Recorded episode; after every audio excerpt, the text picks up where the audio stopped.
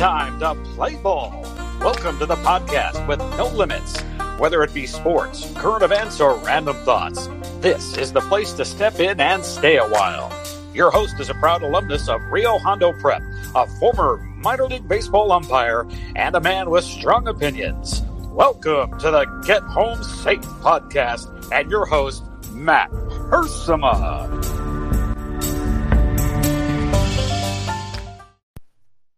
Hey guys, and welcome to another episode of Get Home Safe. It is Monday, October twelfth, twenty twenty. Thank you so much for joining us. Happy to start off another fun week of shows here on the Get Home Safe podcast. Whenever you're listening to this episode, thank you so much for supporting us, for encouraging us, for, for being there as the listeners, as, as this show really does continue to grow. I, I'm really shocked at how many total listens we continue to get. That means people are definitely going back and listening to a lot of the previous episodes. They're all there, one through one hundred. And uh, how many have we done now? Man, one hundred forty-three episodes. I think we've done. This will be uh, this will be one forty-three. And it, it's crazy how it all started. But here we are now, and we're rolling right along. This is the second week of our new format, which is Mondays is just me really doing a sports recap show and maybe some thoughts from the weekend. Wednesday, of course, is Bill Barnes on the weekly Wednesday weigh-in, the former retired police officer, retired college baseball umpire. Those of you who have listened to this show know all about Bill Barnes. And on Fridays, we are going to have a guest, much like we've been doing the previous format where we had a bunch of long form inter- long form interviews, really. We'll also do our Suds with Studs segment before that interview. And I think last week it went really well. Todd Carson was on the show, my very good friend from, uh, well, he's in Northern California these days, working at a charter school, um, has four kids now and doing great things. He really went into some depths of um, and dis- discussion really about his personal life a little bit and some of the things he went through uh, in his uh, more recent years and everything. So I think it was something that a lot of people can learn from. It was something that Uh, a lot of us needed to hear, I think, because there are people who are in similar situations that Todd was in uh, regarding, you know, just depression and things like that. So got some great feedback on that interview and that discussion with Todd. And I was so thankful that Todd was willing to discuss those things. We talked about a lot of other great things too, you know, kind of who are some of the influences in our lives really with, uh, Uh, different radio shows or podcasts and stuff. So that was just so much fun. And, and I don't get to talk to my good friend Todd enough. So it was a blast catching up with him. If you have not had a chance to check that out, be sure to give a listen. And we did our Friday Suds with Studs segment also. Uh, that went well. We talked about Ted Williams, the Hall of Fame Major League Baseball player who uh, is, I think, better known for, well, maybe not better known, but uh, I guess definitely more respected and more cherished, I will say, for his military service, being one of the top baseball players of his time and really serving the country in the military. It probably took away five years of his playing career, uh, right in the middle of things, right? As he was winning, you know, M V Ps and batting titles and everything. Probably the greatest hitter, arguably one of the best hitters of all time. And that was a fun conversation, talking more about his military service than uh, baseball, of course, because that's kind of what we do on Fridays with our Studs with Studs segment. And anyway, that's kind of a, a rundown of our shows last week. We were a little late on Wednesday with Bill Barnes. We wanted to get him out on Wednesdays, of course. That's his day. That's his little little catchphrase we have on the weekly Wednesday weigh-in. But we had to put a show out on Thursday last week. The goal this week is to have a recording with Bill, either have that out very early Wednesday morning or Wednesday around noon, as long as Bill doesn't get called into work or or uh, I have to go in super early or the scheduling conflict. Anyway, that so that was the uh, kind of the hiccup last week, but in moving forward this week, I think we're going to have a great uh, week of shows. Just three three days. Three days is the new format: Monday, Wednesday, Friday. For those of you who uh, have not heard that yet, but I will continue to. to uh, discuss that with you.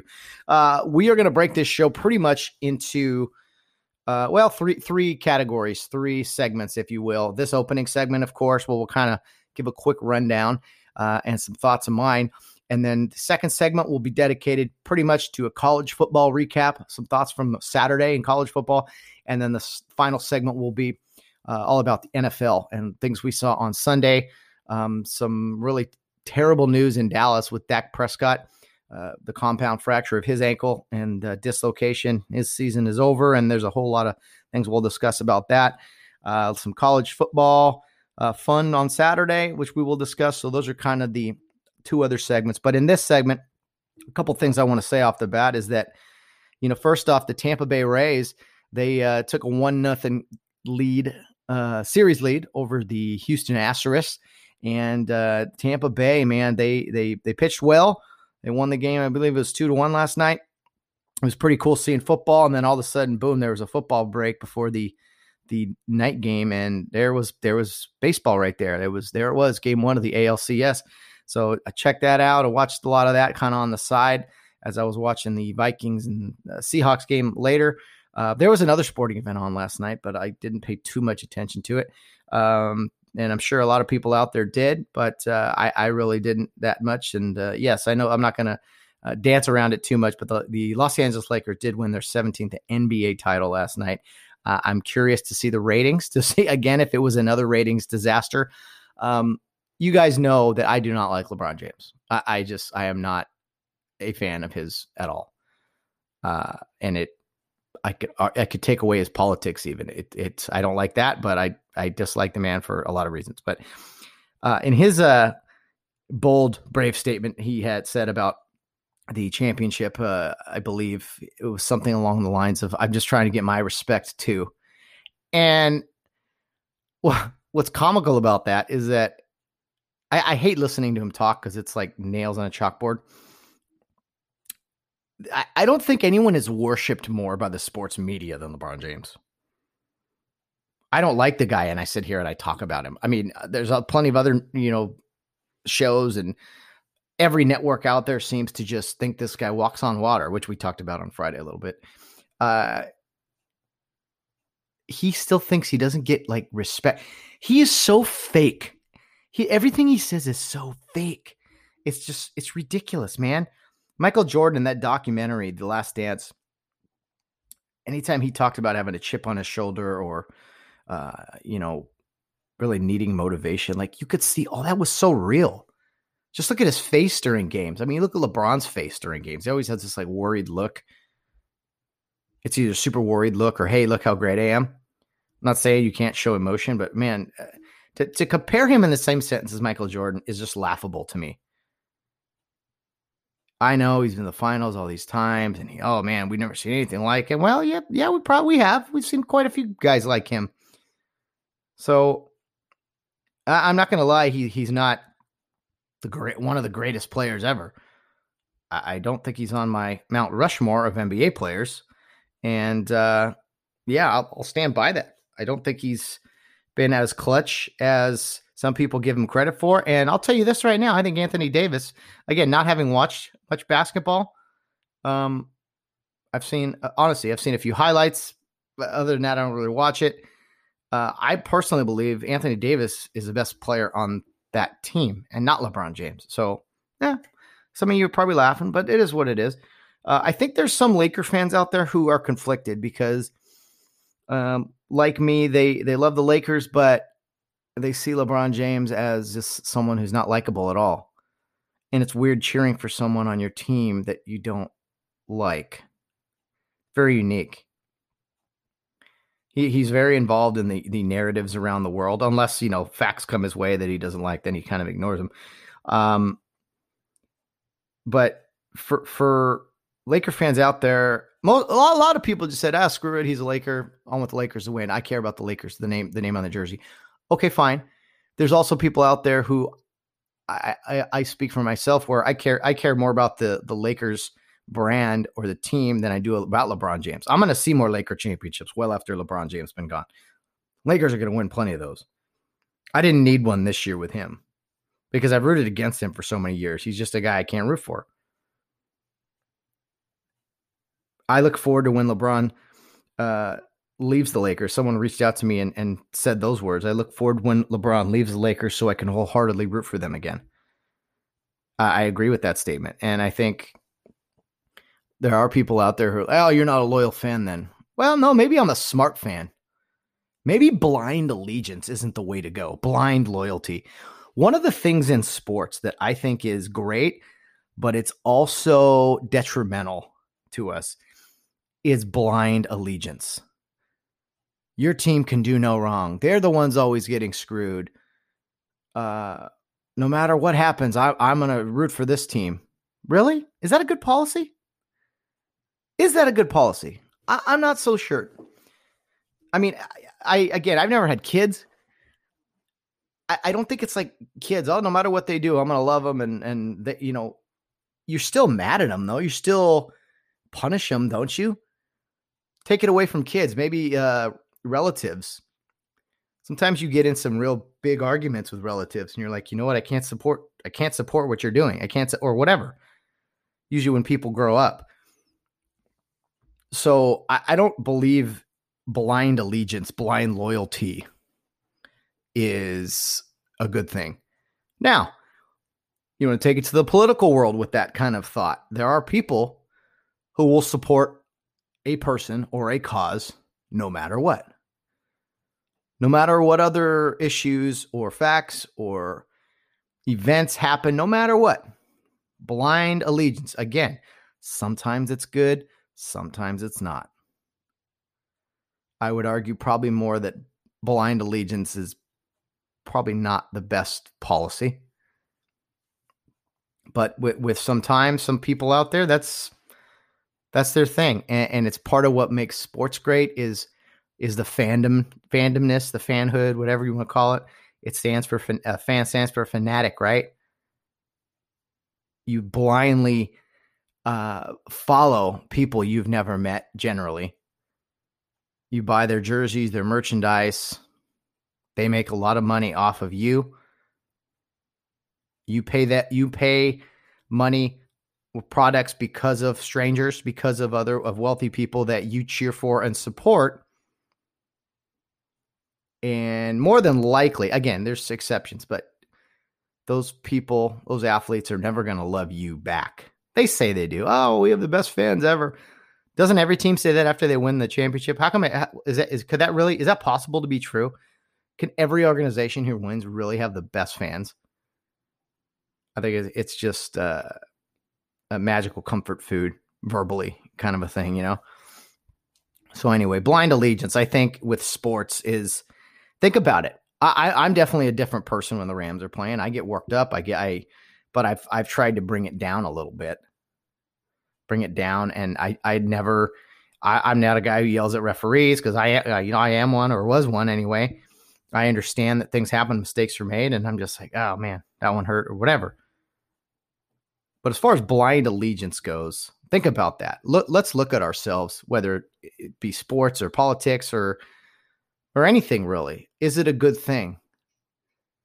Or maybe is it a good thing at times to, you know, take a step back and be like, huh, let's think about this. Do I really want to support this? Do I really want to support this team, that candidate, that cause? Is it really good? Or should I just dive in and be like, oh yeah, no matter what, I'm in. Sometimes commitment is a good thing, but I'm talking about blind allegiance, blind loyalty. Just go right ahead, do whatever you want. I, I, I got, I'll support you guys. I think there is some situations where that's okay, but I think overall it's something we should always uh, check ourselves on. Uh, r- real quick, you know, another baseball legend passed away, Joe Morgan, um, seventy-seven years young, and legendary member of the, the Big Red Machine, Cincinnati Reds, great player. And what I really liked about Joe Morgan was when I was a kid, it was him and John Miller on the Sunday night baseball broadcasts. And John Miller, you know, he, he he's a broadcaster for the San Francisco Giants. And, and, you know, he's supposed to not like the Giants and everything. But John Miller, he's a pro, man. He's a great announcer. And when he was working with Joe Morgan on Sunday night baseball, oh, it was it was it was just the voices of Sunday night baseball. I thought they were both so good, so much better than what we have today. E S P N went a different direction a while ago. And, and now, again, the Sunday night baseball broadcast product isn't very good. It's gotten better. I'll say that. It's gotten better. But man, when I hear Joe Morgan's voice, hear him analyzing a play or something that happened, and then John Miller giving the play-by-play, that was to me uh, music, music to my ears hearing um, good broadcasting like that. And not to say that there aren't good ones out there, because there are plenty of them. Plenty of great voices and great uh, analysis. But man, Joe Morgan and John Miller on Sunday Night Baseball, I know it was years ago, but they were great. So rest in peace to Joe Morgan, uh, another baseball legend. We we seem to lost uh, a few here in, in bunches, really, these past few uh, few weeks. Pretty pretty wild stuff, and you know it's going to happen to all of us, and it's it's very sad. But uh, yes, Mister Rest in peace to Joe Morgan, and uh, kind of circling back to baseball now with the Dodgers and Braves starting up today in game one of the N L C S. That is the nightcap. Game two of the Astros and Rays is the one o'clock game. So we'll see what happens there. If the Rays can take a uh, two games to none lead, or if the Astros can get a split. Uh, you know, what's interesting is the Rays, maybe I just didn't pay attention. Maybe other people didn't pay attention. I don't know. But the, you know, the Rays won forty games this year. The, the Rays alongside the Dodgers were the only team was the only team to win forty plus games. They won forty games out of the six, out of the sixty, right? Um, and maybe some people, you know, said, "Oh, they're they're a pretty good team," but uh, they kind of surprised me, even though they had they had the best record in the American League. So watch out for the Tampa Bay Rays. They seem to be playing well. They they beat the Yankees in five, and you know already have a one nothing lead on the Astros. So we'll see what happens here with those Tampa Bay Rays. And I know a lot of people in Los Angeles, especially now that the Dodgers. Or, uh, or excuse me, the Lakers season is over, that they got their full attention on the Dodgers now. And L A is so hungry for a World Series. Let me tell you, the L A Dodgers fans, uh, I don't want to say they're quite the Cubs fans from years ago, but they, they've been so close in recent history, and they, they really want to get over the hump. And I think every year they think this is the year, this is the year, right? But that's kind of one of the Dodger fan traditions as well. It's like very, oh, we'll get them next year, right? Dem bums or whatever. There's all kinds of history to it.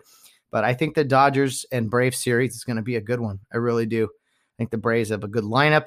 Uh, they pitch pretty well as also, and the Dodgers are the Dodgers. They they've been there. They got a they killer lineup and um, some some good pitching. Their relief pitching is very shaky though, so that's going to be interesting. It's going to be a fun week of baseball. The games, as I mentioned last week, are just seven straight days. So Dodgers Monday through Sunday. This series could be over by Thursday, or it could stretch into Sunday with Game seven, and the Astros and the Rays are already in Game two today. Their series is a Sunday through Saturday, so their series could be over if there's a sweep by Tuesday. Let's see, my math right? No, no, no, incorrect, Wednesday. Um, or it could stretch to Game seven Saturday. So pretty cool stuff, very unique for sure, and uh, it's, it's awesome having playoff baseball in October like we always do. This is the first time. Really, it's a it's a sense of normal uh, for, for me, really. We got football going and baseball playoffs. It was awesome having other stuff, too, other options. But uh, I got to tell you, something about October. It's always nice. The weather changes and, and things get just uh, a little nicer as we start to head towards holiday season. And uh, it's just uh, usually, usually people are a little happier. So, so anyway, should be an exciting week of baseball. Let's take a quick break, a quick breather, if you will, and then we'll dive into some college football talk from uh, a busy Saturday. I watched plenty of it myself. I, I'm sure you guys will want to hear a few of the topics we're going to discuss. So we'll uh, switch over to the college pigskin here just after a quick break.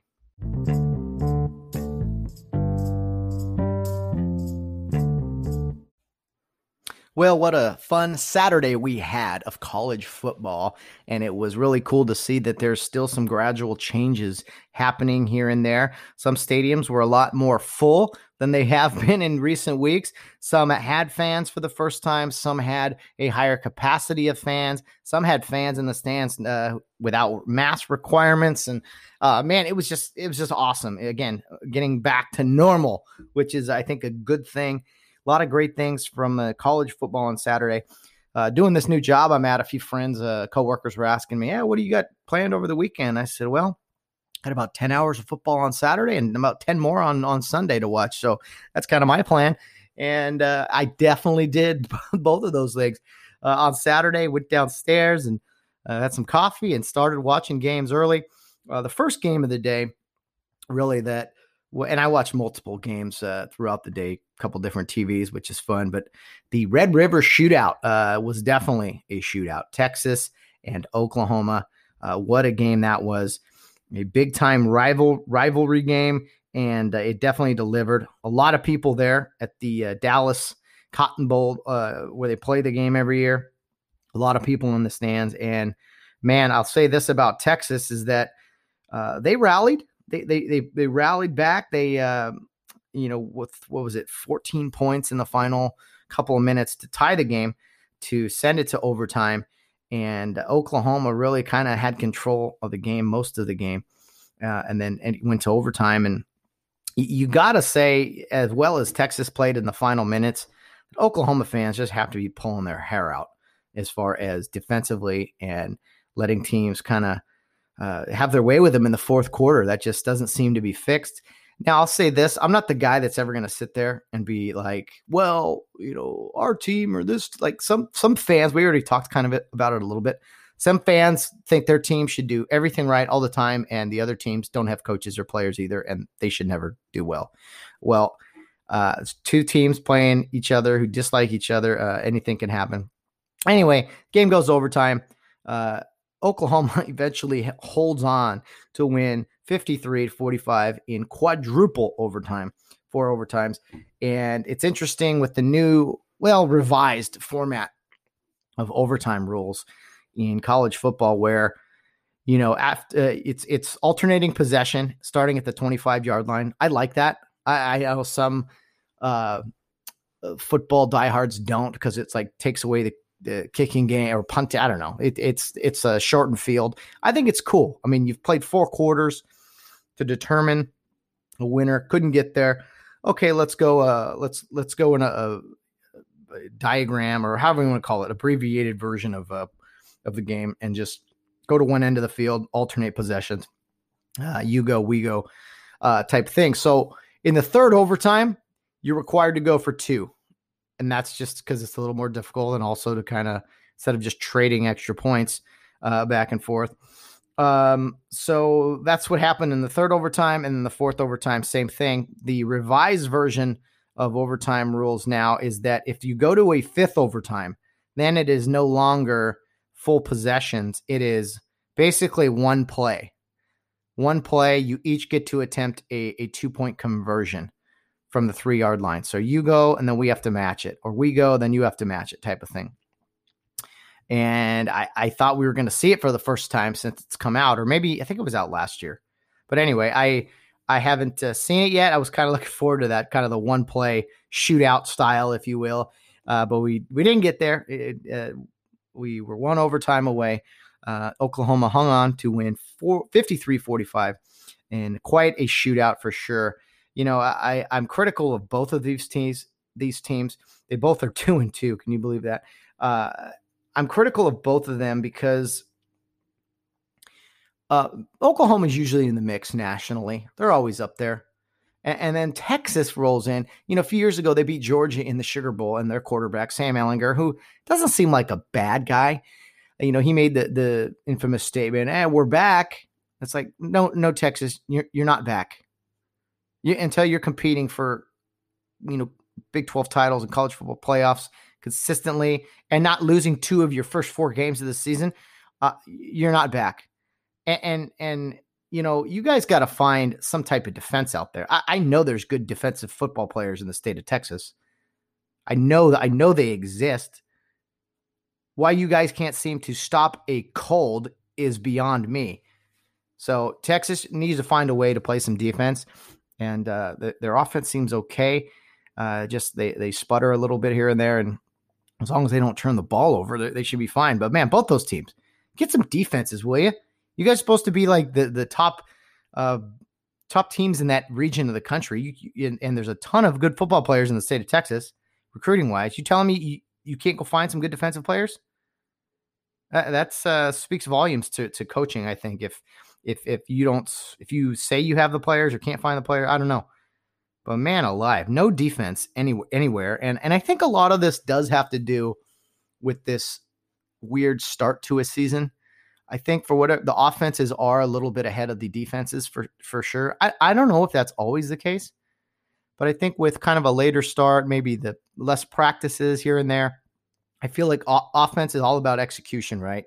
Defense is about reaction and putting yourself in the best p- position to uh, out scheme a- an offense. But until you start seeing live snaps, live reps, full speed, real tackling, I think that's where defenses need that to happen before kind of they get going.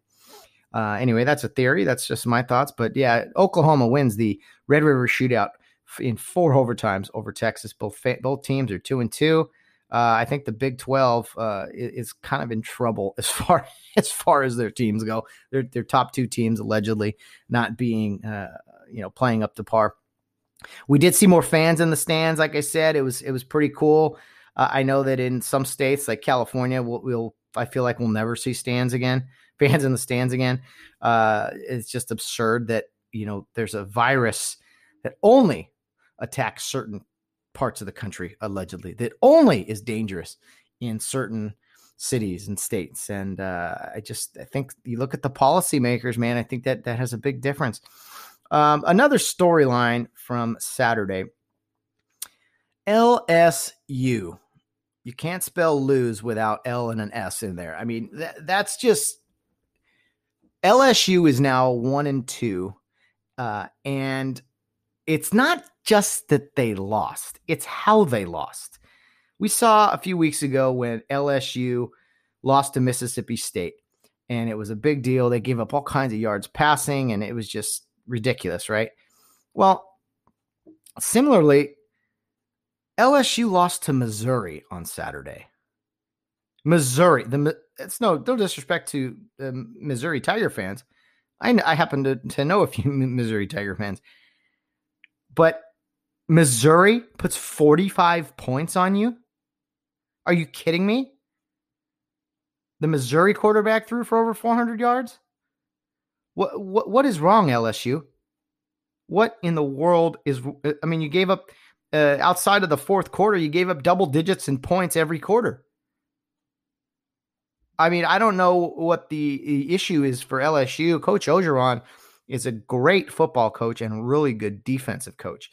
And so I don't know what's going on. That, that's that's really all I have to say is kind of echoing what I just said. Like, I think most defenses are just behind.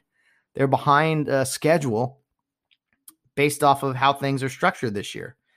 And yes, it's an offensive game now.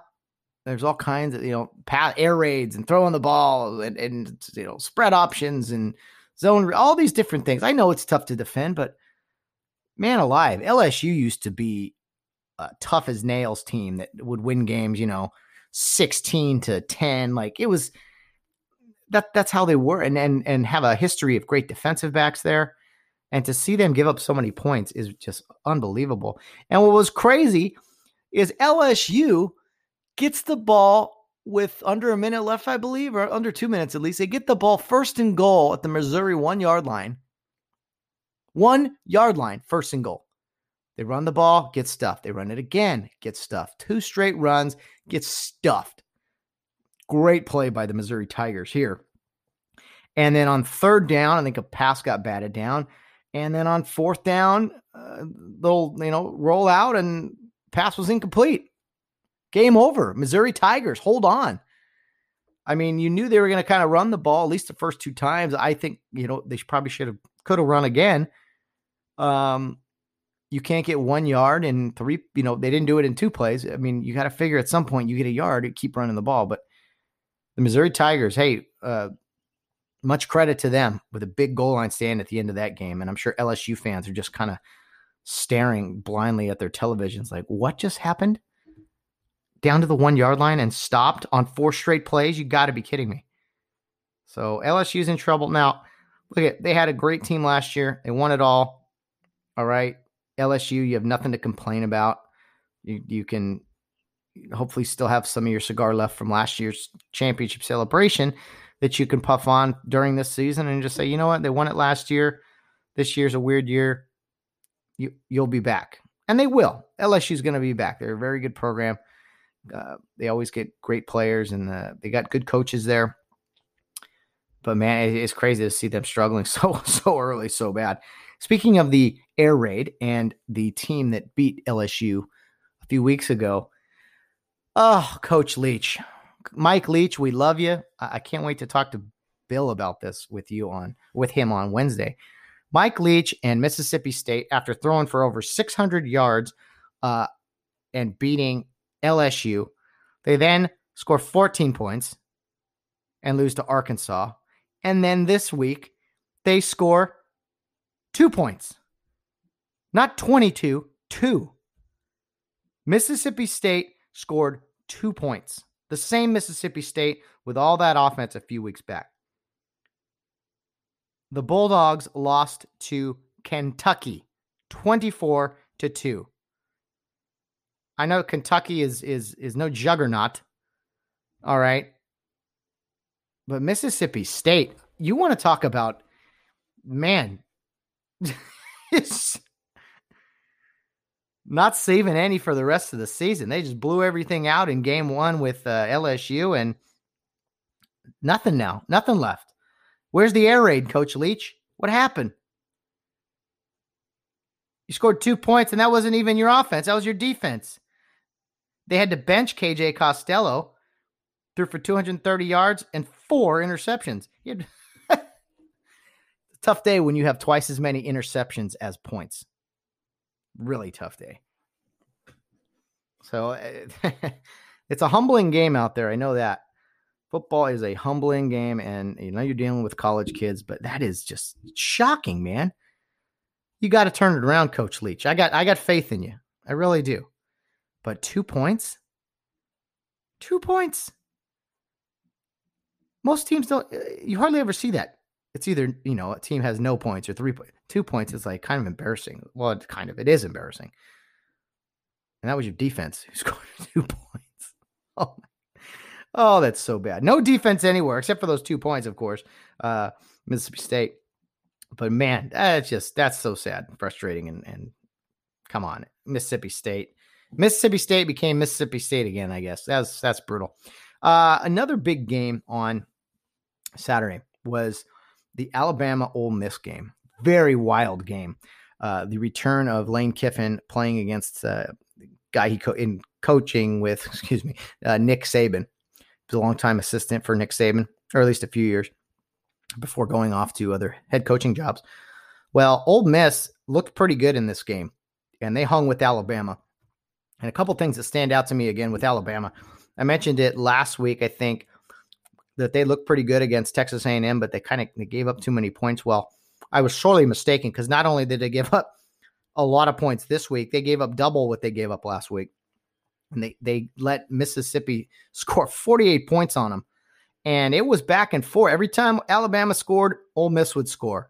It was just back and forth the entire game. It was pretty entertaining.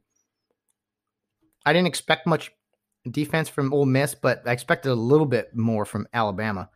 Alabama has a really good offense this year, and uh, their defense is a little suspect. Lane Kiffin looked like he was coaching, uh, coaching with a lot of extra uh, passion, and and he was doing a lot of good things. I, I think his program's going to do well in the future. But in the fourth quarter, yeah, he was like, okay, this is Alabama. They, you know, they're going to outlast you. And they did, and they scored, uh, you know, after Ole Miss couldn't answer. Uh, after a Bama touchdown, they scored again and, you know, ended up winning by two touchdowns, sixty-three to forty-eight. I hope, uh, I, I don't know how many bettors are out there. I'm not a gambler myself, but man, I don't know what the over under was, but that's a lot of points scored. Uh, as far as, as far as, what is that? one hundred eleven points. Yeah. Unbelievable. So, Uh, seems to be no defense in the S E C either, except, uh, you know, Mississippi State game, you know, when Kentucky gave up only two points and no, those were from their offense. So, oh man, I, I just, I, I'd like to see, I like seeing people get tackled. I like seeing hitting. I like seeing, uh, you know, goal line stands. I like seeing defense, and I'm not seeing it in college football. It's, it's, uh, it's crazy, man. Uh, the big game next week.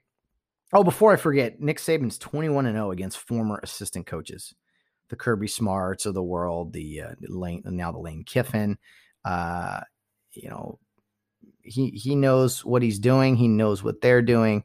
They know what he's doing, but I think he knows a little bit better how to uh, how to scheme things out and uh, dance around those things. So it's interesting to see whenever he goes up against a former assistant coach. You know, Jeremy Pruitt and those guys and everything. Um, but man, you, you can't argue with that number. twenty-one and oh against former assistant coaches. Pretty crazy. Uh, but next Saturday, Georgia and Alabama will face off in the, uh, that twelve thirty slot that, uh, the twelve thirty slot that uh, is on C B S, and, and it's always good, good matchups. We had a good matchup with Georgia and Tennessee. Tennessee played this, this previous week. Tennessee played pretty well. They hung in there. I don't think they're quite back by any means, but they played well. Second half was a different story. Georgia pulled away, beat them up. And uh, I think you got to see how good Georgia was really uh, in that moment. So Georgia and Alabama, two undefeateds, uh, facing off next Saturday. Uh, it's number two versus number three, I believe, in the rankings. And uh, after it was all said and done, there will be one undefeated team left in the S E C, whoever wins that game. So that's probably already the game of the year here on the schedule. And uh, I have a feeling they'll probably well, play each other again. Uh, are they in the West? East? S- I don't, I don't, I'm not sure how the S E C divisions work, but I'm pretty sure they will uh, they play each other again in the S E C title game. Uh, if it, you know, whatever happens. Anyway, that was kind of a rundown there. I'm really looking forward to that game on Saturday. That will uh, take us, take us uh, through the week for sure. All week I'll be thinking about getting through my work week. Just to, all right, Alabama, Georgia. I hope it lives up to the hype, and uh, it should be a lot of fun. Georgia, I think, looks a little better defensively than Alabama does in beating Tennessee and beating Auburn the previous week. Um, so that will be interesting to watch, kind of the Alabama offense versus Georgia defense, and, and, and you know, vice versa, as far as the uh, Georgia offense, pretty good. They're not, you know, lighting the world on f- uh, fire or anything, uh, but they, they, they could score some points as well. So uh, we'll see if the Alabama defense can get on track. I think it'll be a classic S E C matchup, really. I think it'll be a little bit more low scoring than games have been. Uh, very much looking forward to that.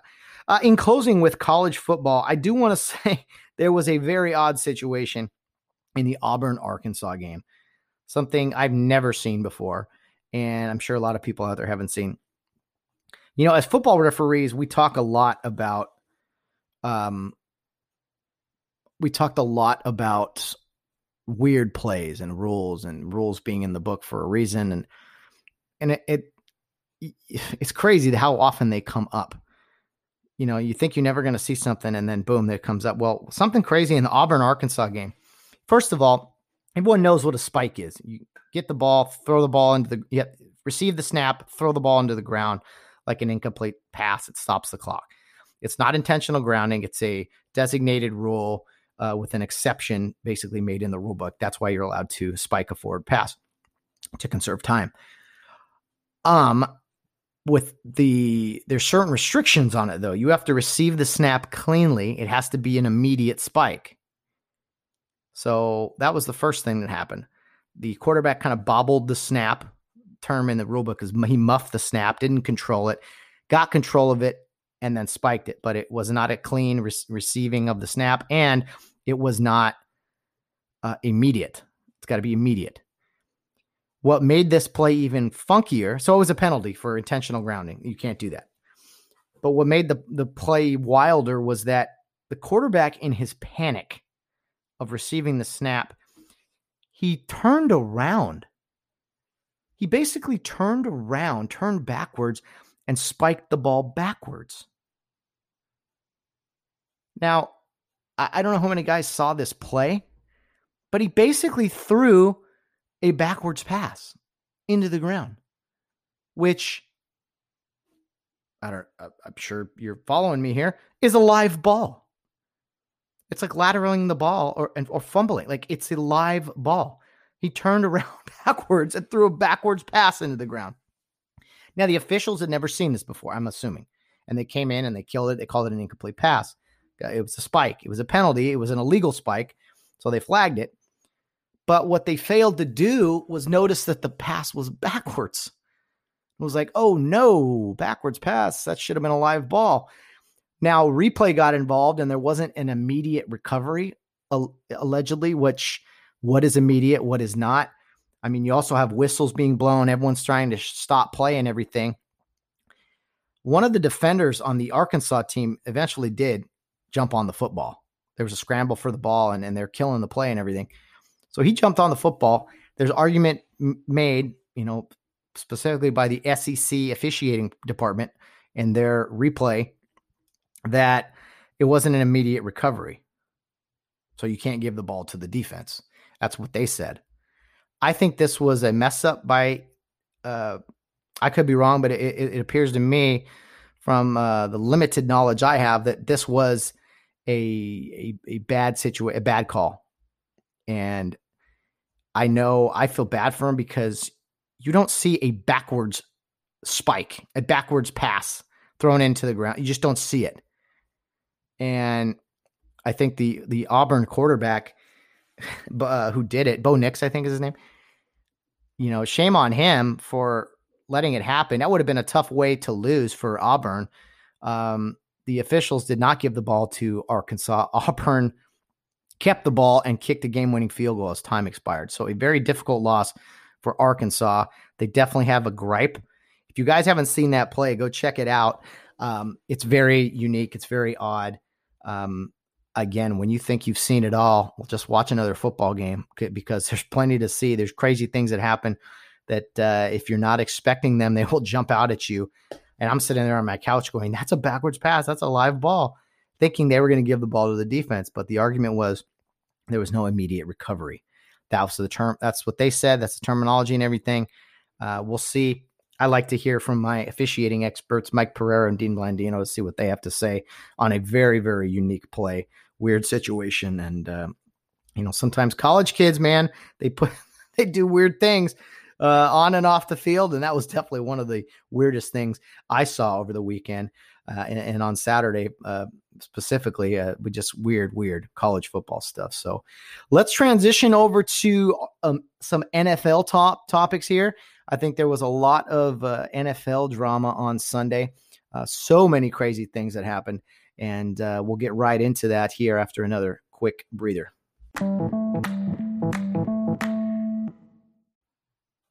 Well, some very big news on Sunday with N F L action.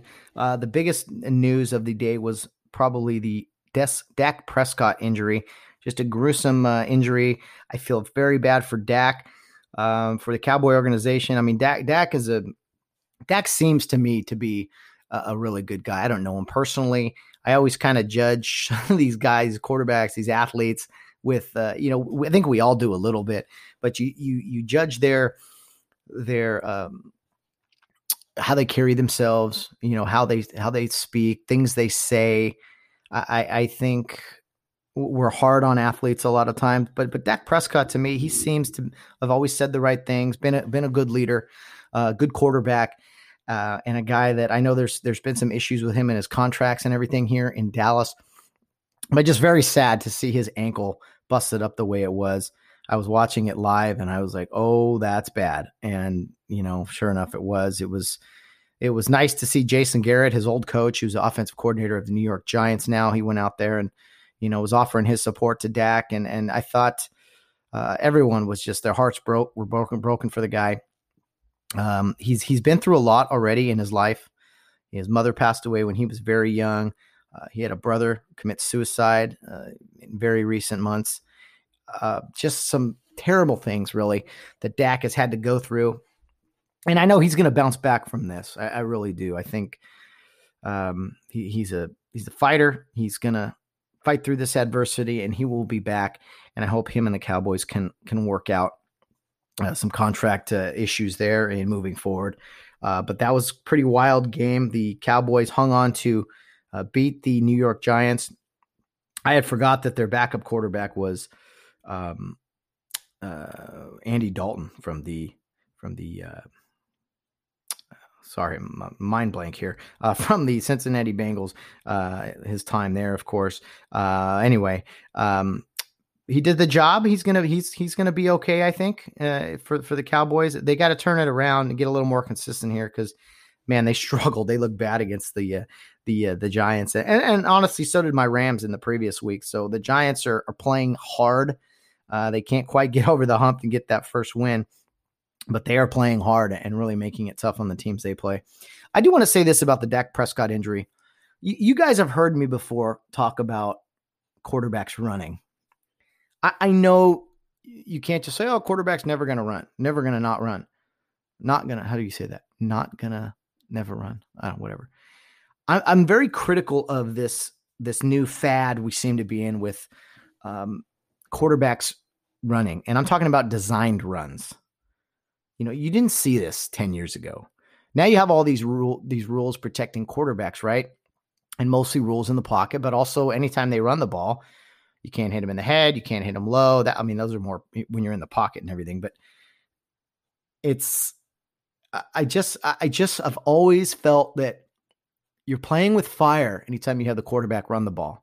And I, and I know guys are athletic, guys can take hits, they can survive, but all you're doing is increasing the odds of a major injury.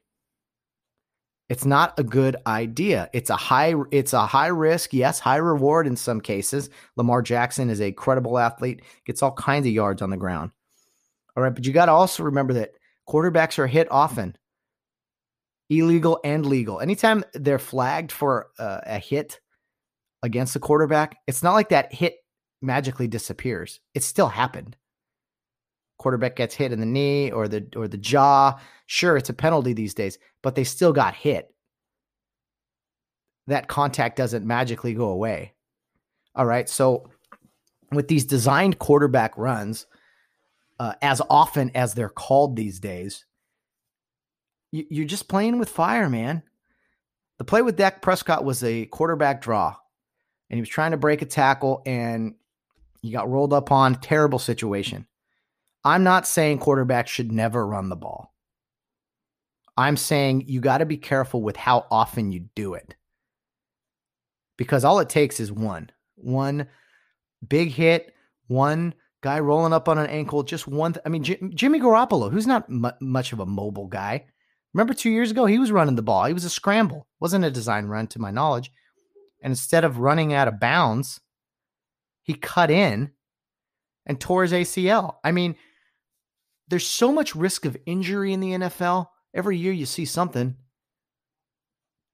I just don't understand why you would want to increase the chances, really, of injury with the person you pay the most money to, the person that is most important to your team. Okay, maybe like when you're driving, we all speed. If you don't speed, you're you're a liar. We all go over sixty-five miles an hour, but it's how much do we speed? How are you, are you going eighty? Are you going seventy? How off, how much do you speed and how much? Okay. Because the more you speed, the more likely you are to get a ticket. Maybe you won't get a ticket, but the odds go up significantly the more you do it. All right. I'm not saying don't ever call a quarterback draw. Don't ever, uh, don't ever not run the zone read option. What, whatever. Do it when you do it. That's fine. Especially if, if you're very successful at running the ball as a quarterback. But guys, it takes one time. Why increase the odds? Any quarterback runs I would call, I would want them be designed where it's a, a bootleg and the quarterback's running out of bounds. No contact. No nothing. Because they get enough contact in the pocket. When they're, anytime they think about it, they drop back forty, fifty times a game to throw a pass. Th- those are situations right there where they could get hit. Even on the completed passes, they take shots, right? As the ball's being thrown, right after it's thrown.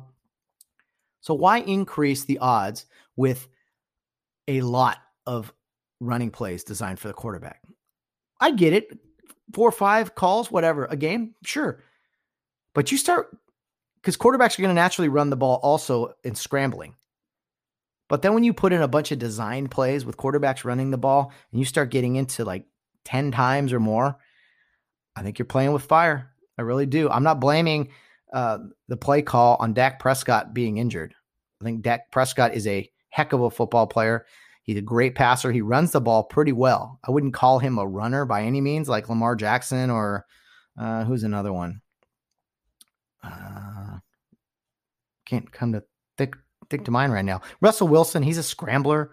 He'll move around. They do some design runs with him, but I th- you think of Lamar Jackson, and who has improved passing, by the way, a very, he throws the ball very well, but you think of him as a runner that you're trying to get a hundred yards rushing from. And I just think it's dangerous. So speedy recovery to Dak Prescott.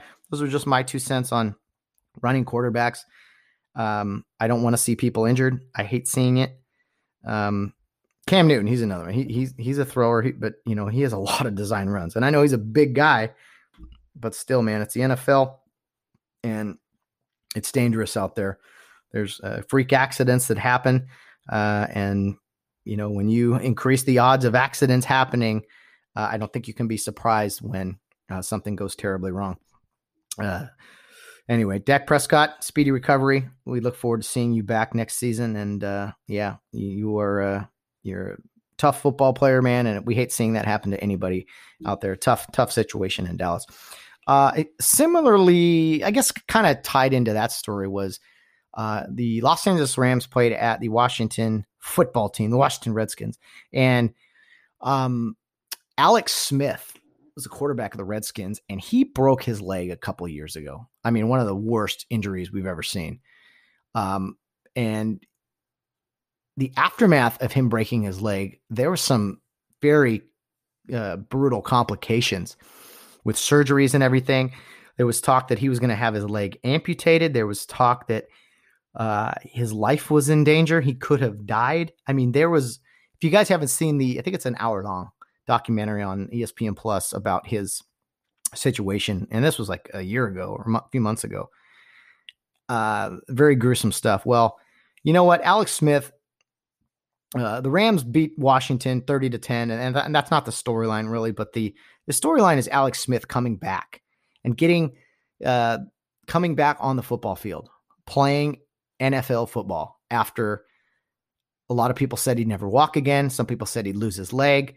Uh, the the courage really for him to to push through all those surgeries, all that rehab, to learn how to walk, how to run, how to play football again, and then to be able to do it a few years later. Just, it was truly inspiring. And I felt bad for him because he was getting sacked quite a bit by the Rams defense. But it was really cool to see a guy come back from horrible adversity, and basically his life was on the line not too long ago. And he could have easily just walked away. He said, you know what, football, I'm lucky to be alive, and football has uh, done a lot for me, but he was determined to come back and play. And he's done that. And if he walks away now, I, I, I don't think there's a person out there that wouldn't have respect for him and say, hey man, you, you inspired all of us. I mean, that's a lot of work over the years to come all the way back and to be an N F L player again, an N F L quarterback. So God bless you, Alex Smith, your your family. I, I thought that was really amazing to see on Sunday, and I wish you nothing but the best in moving forward, and hope we see uh, more of you on the football field this season and uh, and beyond. Excuse me, guys. Some other notes on Saturday, or excuse me, Sunday, N F L action. Um, you know, I really thought the Atlanta Falcons were going to get a win this week. I really did. oh and four, playing the two and two Panthers. I said, you know what? Panthers have won two in a row. I think Atlanta's due for a win. A divisional game, I think they can do it. I really believe they can do it. And they didn't do it. They lost to the Panthers. And almost immediately after that game, head coach Dan Quinn lost his job. He was fired, the second coach in the N F L this season to be fired. Uh, an oh and five start with the Atlanta Falcons. And it wasn't just the oh and five. It's that they lost a couple different games with big leads in the fourth quarter. And, you know, all this, it's kind of like overlapping from the Super Bowl, what, three years ago when they were up twenty-eight to three over the New England Patriots and lost that game. I mean, Dan Quinn was the coach back. He took this team to the Super Bowl. They had that big lead. They lost that game. Uh, the first, first and only uh, Super Bowl game to go into overtime. Patriots won that. And then it's just been inconsistent the past couple years. Last year, I think his job, he was in trouble, but they started slow, and then the team played really well the second half of the season to kind of save his job. But uh, Dan Quinn is is a very good defensive coach. He was a defense coordinator for the Seahawks for a while and just couldn't quite get it done anymore with the Atlanta Falcons. I feel bad for him because I don't think it's all his fault. I really don't. But unfortunately, in, in that business, it's a performance It's a results business, and you can't really defend oh and five, especially with all the other things that have happened with the Falcons. So uh, Dan Quinn is uh, is fired, and the Falcons will be looking for a new head coach next season. Uh, so yeah, I, I probably, I don't know if, if ever I thought they could have won a game, I thought it was this week, but anyway, sorry, Dan Quinn. Um, you had some good years in Atlanta and some uh, good memories, I'm sure. Uh, but in moving forward, I, I'm sure he'll land somewhere. I'm sure he'll, he'll get another job somewhere. Uh, probably the biggest upset of N F L Sunday was the Las Vegas Ra- Raiders beating Kansas City, previously unbeaten Kansas City Chiefs, forty to thirty-two. Not only did they beat the Chiefs, but they scored forty points on them, and they had a sixteen-point lead with right about five minutes left. So Patrick Mahomes was Patrick Mahomes uh, late, and they rallied and, and couldn't quite, uh, you know, complete the big comeback. But the Raiders are looking good. They really are. They beat the Saints. They beat the Chiefs. I know they've lost a couple games as well. Uh, you know, they're three and two, but uh, they lost to the Bills, which was a good team um, uh, last week.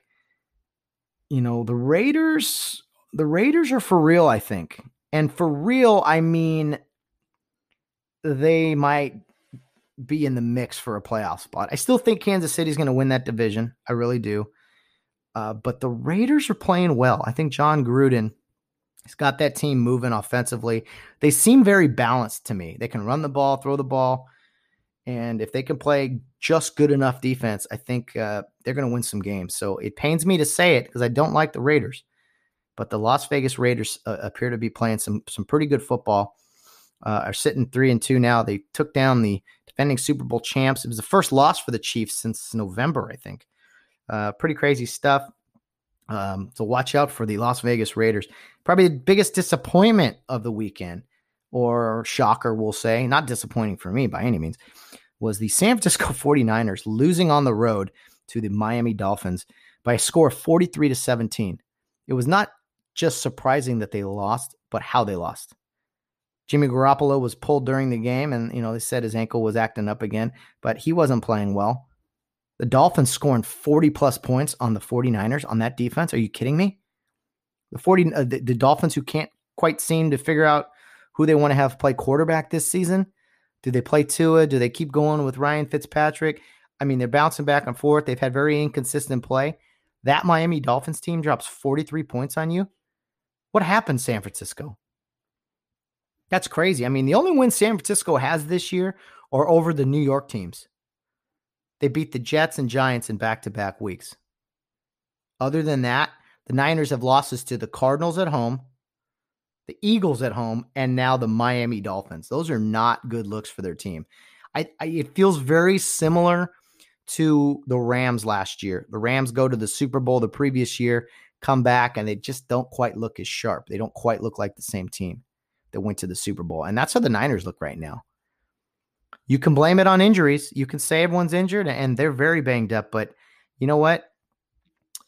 Uh, everyone's injured. A lot of people are injured. And uh, it, it's really, it'll be interesting to see if, uh, moving forward, if Jimmy Garoppolo is the is the long-term solution there. He gets all the blame, uh, of course, and that's not whether he should or shouldn't. It is what it is. Um, quarterback's always going to be get all the credit and all the blame. That's just the way it goes. I think Kyle Shanahan's a great coach. I really do. He he's uh he's going to turn things around. Maybe they have a tough year this year. We'll see. But for now, um, but man, right now through five games, the Niners have not looked very good.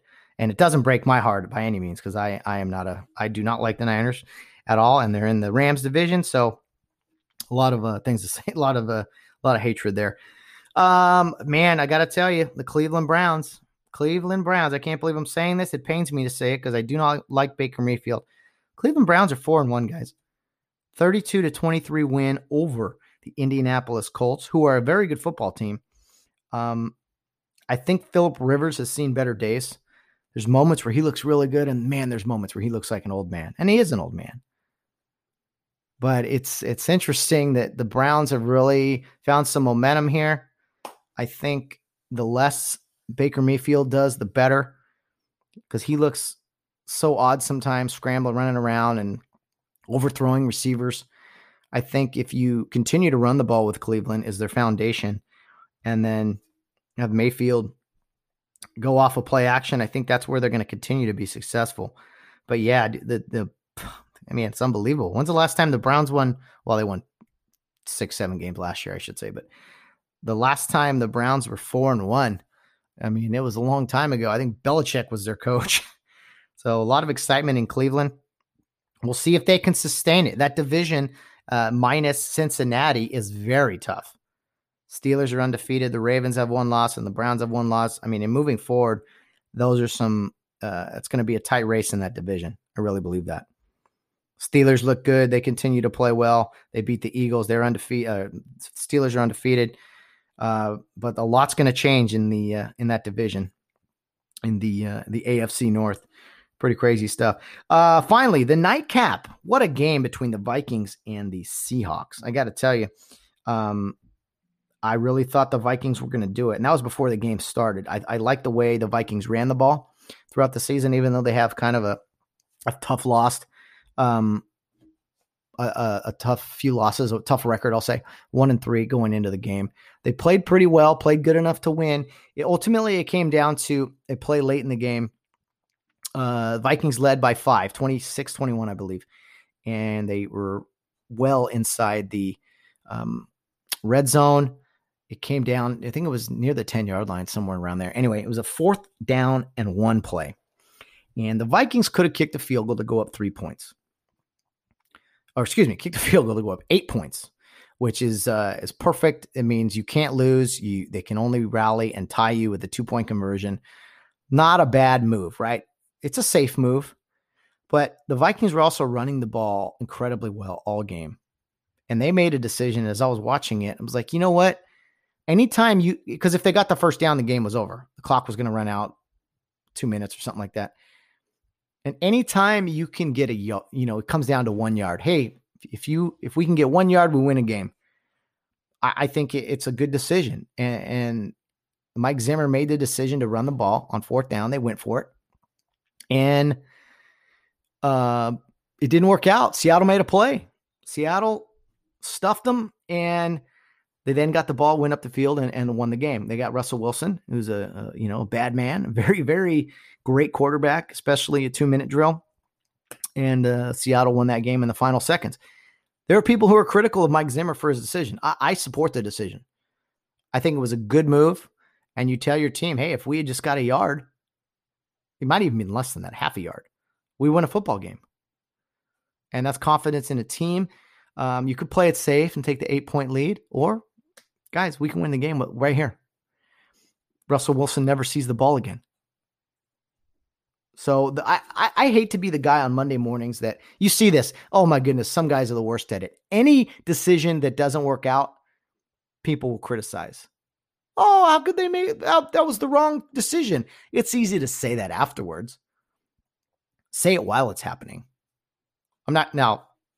It's not to say that there's not time to criticize people. But just because something doesn't work out doesn't mean it was the wrong decision. You know what I mean? I thought it was a good decision, and it just didn't work out. You're playing another N F L team that has N F L players and coaches, and they got you on that play. You see in baseball, a lot of people are critical of pitching changes and, and stuff like that. And they're only critical, of course, when it when it doesn't work out. They don't go back and say, hey, you know, it worked out for them, but that was a bad move. So I, I think Zimmer made the right call and, you know, just didn't work out for the Giants. And, and unfortunately, they're now uh, one and four, and their season's probably probably toast now, even though we've seen some good things from them. You know, it goes to show you the N F L, you can be a decent team and have a pretty bad record because the ball doesn't bounce your way sometimes. So tough break for them. Again, very good football game. I don't think you can ever give Russell Wilson time on the clock. Uh, and that's what happened last night. Uh, he looked really good. They got some pressure on him early in the game, which I thought was good, but uh, you know, he's still Russell Wilson. He's always going to be there at the end to make some plays. And he absolutely did. Uh, well, I was kind of wrapping up our N F L thing here. Uh, you know, the, like I said, the Browns are four and one. I'm still not a believer yet. I think it's going to be a good, deci- good division. They're going to make a run here and, and win some games, but I'm still not a believer. Maybe if they beat the Ravens or they beat the Steelers or some other good team on there, then maybe I'll be like, okay, they're for real. But for now, I just don't have faith in Baker Mayfield. I think he'll screw it up somehow. Um, maybe he'll prove me wrong. I don't know. But for now, five games in, still not quite buying into the hype. Uh, and I got to say, this happened the second week in a row it, up in Santa Clara for that uh, forty-niner game. the the whoever the mask police is up there, uh, the, the Santa Clara officials, I Clay Travis touched on this last week when when they played uh, Seattle, or excuse me, they, they hosted Philadelphia, where the broadcasters had to wear masks, and it was just such a joke. Well, even this week, not only the broadcasters and, and people on the sideline, everyone had to wear masks, including the broadcasters. But then they even put a glass shield between the the uh, broadcasters, as if that wasn't enough. So, I mean, Santa Clara just overreacting, in my opinion, with all this stuff. Pretty ridiculous. I just, I mean, where does it stop? Where does it stop, guys? Oh, it's crazy. But a wild N F L weekend, and I, I got to say, tonight's game between the Chargers and Saints should be a pretty good one. Uh, don't forget, there's one more game on Tuesday night between the Buffalo Bills and the Tennessee Titans. That might be the game of the week, at least on paper anyway. So uh, looking forward to that. Tuesday night football. When's the last time we got to say that or see that, right? Great stuff ahead. So that will that will conclude our N F L uh, breakdown here of games that happened on Sunday, and we look forward to doing this again next week on Monday with our Monday morning uh, recap of sports from the weekend.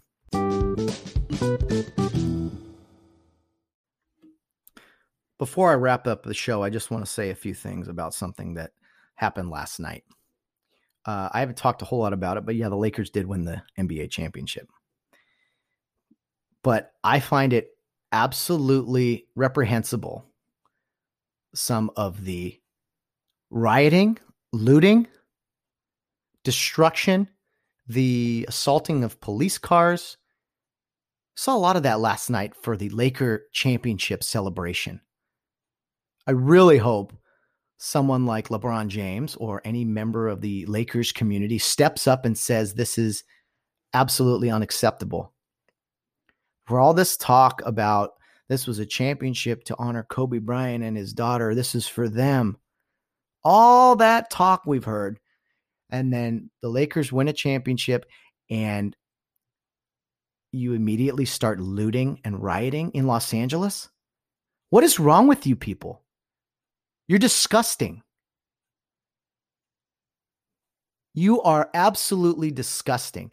And you are completely uh, diminishing the memory of Kobe Bryant with those actions.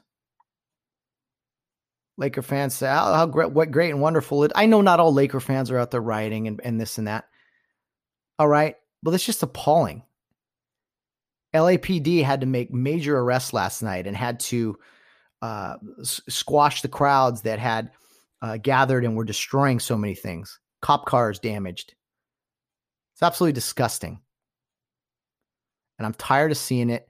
And I'm really sick of it being as a result of a, the Lakers winning the championship. You think that's like, what, what, in what world do you think that's acceptable? I doubt any members of the Lakers will say anything about it because they're just happy to be out of their bubble, and they, they won their woke championship, and uh, you know, they'll, they'll go bash other things. They'll, they'll go uh, knock down some other uh, political sides of things, and, and probably will make no mention over the, the, the criminal behavior that occurred in Los Angeles Sunday night. You're making me absolutely sick that I supported the Laker organization. I am embarrassed as a, someone who is from Southern California that this is how people in Los Angeles behave after you win a, a, a sports championship. I hope to God if the Dodgers win that it's not more of this stuff. I applaud the L A P D with all of their arrests. And I'm absolutely sickened that this behavior continues to go on in the city of Los Angeles. There's been terrible riots and all these different things, peaceful protests, of course, peaceful rioting, and all over the country.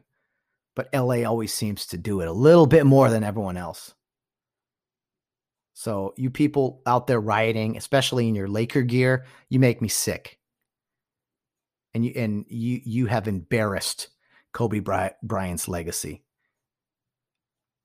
You you took a a moment that could be could have been a nice tribute, could have been, but no. The these the savages that go out there and rob and loot and burn and destroy things in the city of Los Angeles in honor of the lake of a celebration. It's absolutely ridiculous. Hope they arrest more people. You are a terrible representation of Southern California and the city of Los Angeles. It's absolutely deplorable what happened Sunday night. And some people think it's great, I'm sure. And that's sad. That really is sad. But now that this Lakers season is over, we don't have to listen and watch the the daily praise of LeBron James and uh, you know, all the all the different messages that he has, uh, him and his colleagues have for uh, for America. So uh, I am absolutely sickened, and I think it's uh, horrible what I saw s- Sunday night in Los Angeles. And uh, to anybody who was out there doing it, I mean, shame on you. Shame on all of you. Shame on every single one of you. You think Kobe Bryant is happy about that? You think Kobe Bryant, the person you guys thought was the greatest ever and, and probably was the greatest Laker, you think he's proud of you guys for doing those things? Honoring, you think he wants his death remembered this way? Shame on all of you.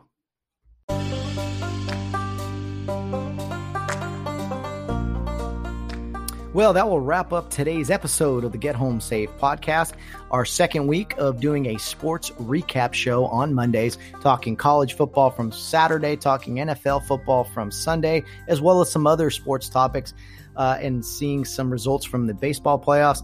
Just uh, a lot of fun letting out, uh, blowing off some steam for me and see, to talk about what I saw over the weekend. Uh, I hope you guys enjoyed it. Give me some feedback if you like, if you kind of want some Uh, different things to happen on Mondays, but that's kind of the plan for now, is to just kind of talk sports on Monday and give my thoughts, my opinions on things that are going on over the sports world and, and outside of the sports world as well. Uh, if you like it, uh, let me know. If you don't like it, let me know. I'd like to hear feedback from you guys. I think it'll make things a lot better in moving forward and kind of tell me a direction to, to go. Our total plays continue to skyrocket, and our estimated audience really is approaching at uh, one hundred mark, which I'm very proud of. So hopefully we're, we're gaining audience members out there. You guys are liking what you hear. And if you're not, be sure to let me know so we can kind of structure the show uh, that you guys would like to see. And uh, I'm doing my best here, guys, as, as we move forward and try to make things a lot better, uh, doing this show and also, uh, you know, balancing out a work life and everything as well. So uh, great things ahead for the Get Home Safe podcast. And thanks you all. Thank you all for the support. Well, our next show will be on Wednesday, and that will be with Bill Barnes on the weekly Wednesday weigh-in. We are looking to either record on Tuesday or Wednesday morning so that we can get the show out on Wednesday uh, instead of Thursday like last week. It will either be out bright and early um, on Wednesday morning, or it'll be out just before noon on Wednesday. I think it's probably our best bet. Uh, so be sure to tune in for that. If you have questions or comments or anything for Bill Barnes or myself before that episode takes place, be sure to contact us probably uh, sometime tonight, Monday or Tuesday morning, maybe.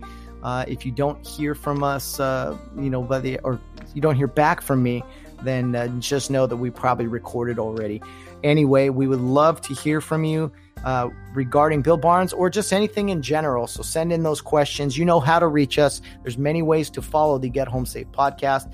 We have a Twitter handle that is Get Home Safe Pod. Our Facebook and Instagram page is Get Home Safe Podcast. And our email address is gethomesafepodcast at yahoo dot com. We want to hear from you, so contact us through any of those uh, options that you have there. I know Bill Barnes is excited to come back and record uh, with me. We're going to have a great show for you on Wednesday. Hopefully we get it out on Wednesday this week. We were not able to do the live video uh, Zoom recording on Sunday.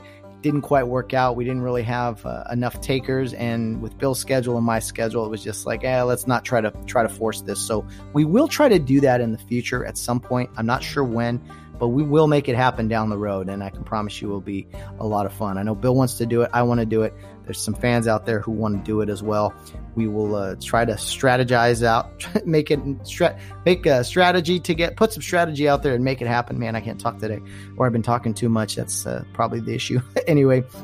Uh, we'll make it happen. I promise you down the road here very, very soon. Uh, but you guys know Bill Barnes. You know what he's like. He's ready. He's fired up. I think there's a lot of uh, more political news out there that he is going to attack on Wednesday, uh, as well as uh, I got plenty of stuff to throw his way as well. Plus Major League Baseball playoffs talk, talk as uh, Bill is a big baseball uh, follower. We'll say maybe not a fan, but he follows the game uh, quite closely. So we'll have a lot of discussion over some uh, baseball playoff games, I am sure. Well, guys, thank you so much for joining us. Looking forward to you joining us on Wednesday. We will have a guest on Friday. I'm not going to tell you about them yet until we lock it down, and I'll tell you about our guest on Friday, on Wednesday, with Bill Barnes on the weekly Wednesday weigh-in. Looking forward to having you join us. So, guys, it's Monday. Hopefully everyone had a great weekend. I wish you nothing but the best this week as we start a new week of fun, of work, of whatever you're doing. I know for me, another work week and uh, another fun week of doing episodes here on the Get Home Safe podcast, Monday, Wednesday, and Friday. Hope you can join us Wednesday and Friday. Thanks for joining us today. And guys, no matter what you're doing, whether you're out on the town or rounding third base, get home safe.